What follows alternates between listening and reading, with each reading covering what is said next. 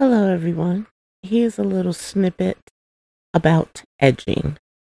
One of my beautiful followers on Spoutible asked me to describe edging, so that is what I'm going to do. Uh, basically, edging is about controlling your orgasm. You can do it whether you have a vulva or a penis. You can do it alone or with a partner. It's just about, for me, controlling my pleasure when I orgasm and how intense it it it, it is. Um, edging has a couple of names. People call it edging, peaking, or surfing. But for our purposes today, we're just going to call it edging. So when I'm masturbating, well, let's start out from the very beginning. When I was a teenager and I masturbated, sometimes I I wasn't ready to orgasm, so I would stop. I would squeeze my pelvis and stop the orgasm from coming. And I would just relax. And when I was ready, I would start up again. I had absolutely no idea that that was a technique. Uh, absolutely no idea that it was an actual technique I was doing, not until later in life, like really this year, did I actually learn anything about what I was doing. It had a name that's called edging. So now what I do is it's more elaborate. Of course, the more you the more you know, the more you do. So um now what happens what I do is either when I masturbate I either use my hand or a sex toy. Uh, mostly a sex toy because uh it's just easier for me. And the sex toy that I use has a little nub on it inside it that pulses and there's all uh, various intensities of that pulse. So when I start out, I'm on a low intensity and I'm also belly breathing so that I can control my breath and I relax and I start the process. So while I'm masturbating, I press the button so that the speed of the sex toy increases every so often. And I let it increase until I feel like I'm at the point of masturbation. I'm sorry, until I feel I'm at the point of orgasm, and then I stop it.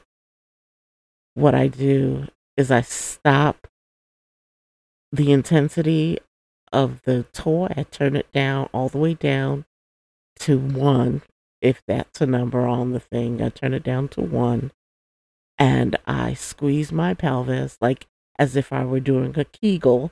I squeeze it. Sometimes I cross my legs, sometimes I don't, but I squeeze it, breathe out, and let the orgasm just stop. It just stops. It takes a while to learn how to do it. It's not an overnight thing and it's not easy, but you can do it. It's and it's well worth uh, taking the time and being patient to learn. So, after I do that one time, then I start uh, the process of masturbating again, and I build up, and then I do the same thing again. I squeeze, squeeze my pelvis and stop the orgasm from coming. And I do it about three, maybe four times. And then on the fifth time, once I get to that point of coming, I just release and let it go and come. And it's so intense. Sometimes it has me screaming, to be perfectly honest. It's so intense. Um, sometimes it's so intense that I do what people call squirting. Of course, there are many different schools about whether women squirt or not. I happen to, I don't think it's any vaginal fluid that it's you're squirting. I just think it's pee. Period. Sometimes I the mass the the the orgasm is so intense that I just pee. it's me- it's a little messy, but it's well worth it because the orgasm is so intense. Um, and that's that's really basically what edging is. You just have to learn how to stop it and control the squeeze of the pelvis for women. I don't know how men do it, but from what I understand, most men edge so that they can control the premature ejaculation. Um and that that's good for the woman because they last longer. Uh, and I'm all about doing what's best for women when it comes to sex and sexual pleasure. Uh, let's see what else. Uh, I think that's about it. Um, oh, uh, you can do it alone or with a partner. And once you both learn the techniques and you do it with a partner, then you can control the orgasm of the other person. Isn't that neat? kind of sexy.